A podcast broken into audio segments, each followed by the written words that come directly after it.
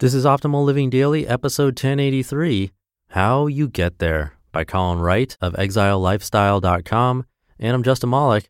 Happy middle of the week Wednesday if you're listening in real time. And welcome to one of the only podcasts in the world where blogs are narrated to you for free with permission from the authors. It's an award winning podcast thanks to you. And thank you for being part of my weekly newsletter if you're on that. If you're not, you can get quotes, life tips, free spreadsheets to help you optimize your life and hear about what I'm reading or watching, stuff like that. Plus, you're entered into book raffles on the first of every month if you're part of that, which is this weekend. So if you want to be entered into the raffle, make sure you're on our mailing list by Friday. Just go to oldpodcast.com to join. But for now, let's get right to today's post and start optimizing your life. How You Get There by Colin Wright of ExileLifestyle.com. One of the major challenges we face as an increasingly interconnected, globe straddling species is how we organize ourselves even as our traditional distinctions dissipate. It's easy to look around at the surging waves nationalism and assume that this isn't an issue. We've clearly got our distinctions firmly in place, but a lot of what's happening today is a reflexive, unaimed mule kick at a perceived attacker that's whittled away at our borders, our cultural identities, and our sense of geographic communities for decades. We were already knocking down walls leading up to the age of the microchip and fiber optic cables, but the internet revolution, followed by the mobile internet revolution, blasted what was left of those walls into dust. So now we see the inevitable knee jerk pushback against these perceived incursions, but this is most likely just a moment, not a new reality. The bigger picture, the larger wave, is one of new awareness and fewer divisions. We have just as many labels as we've always had, but we're also more knowledgeable about people who wear different labels than we do.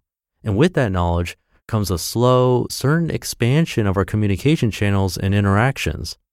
There's still a chance that what's happening in China and increasingly in places like Russia will spread farther and wider. Government lockdowns don't prevent the spread of information, but they do control the mainstream storyline. This has certain benefits for those in power and can result in new, invisible cyber walls but in the long term, those too are likely to fall to the erosion of cultural tides and the explosive attention of digital sappers. The aforementioned challenge of organization, then, is the somewhat unnoticed but very real next step issue we'll have to face. When conventions shift and traditions seem less and less relevant to each new generation, how do new communities coalesce? Or, in more practical terms, when neighborhoods cease to be unified, when neighbors seldom even know each other by name because our connections, our most important relationships, are expansive and far flung, no longer limited by geography, who are our neighbors? Who do we turn to when something goes wrong? What brings us together and gives us something to rally around? For some people, the obvious answer will be the communities that share their faith. For others, it'll be groups of people with whom they share some other ideology or hobby. Maybe your local board gaming club will be as close to a family as you've ever had beyond your circle of blood relatives. But it seems to me that very often we leave a lot of potential community building opportunities on the table. We look for obvious labels, shared in group affiliations, rather than expanding our scope and considering what we actually hope to accomplish. Consider that your local secular humanist group might share a lot of common ground with your local Christian youth group. Perhaps their ideas about how the universe was created differs. Perhaps they have conflicting ideas about prayer and science and politics. But both of these groups may see the value in helping homeless people in their community. Perhaps both groups have a tradition of working at the local soup kitchen on holidays and contributing to charities that provide food to the homeless on a more regular basis. There are many differences between these two groups, but in this instance, at least, there's sufficient commonality that they could probably amplify their efforts if they work together in some way. They might even benefit from each other's insights on the matter, though simply adding more hands, more wallets to their efforts would be enough. One of the major issues contributing to the current wave of cultural sequestration, of unhealthy tribalism, is that we see ourselves walking along a particular path toward concrete milestones and goals and we identify ourselves based on the path, the exact placement of each foot. And we do this to the exclusion of anyone else who might be headed in the same direction, aiming at the same or similar goals and milestones because they didn't arrive there via the exact same path as us.